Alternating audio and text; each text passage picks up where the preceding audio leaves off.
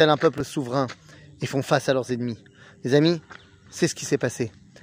Un peuple souverain a été attaqué.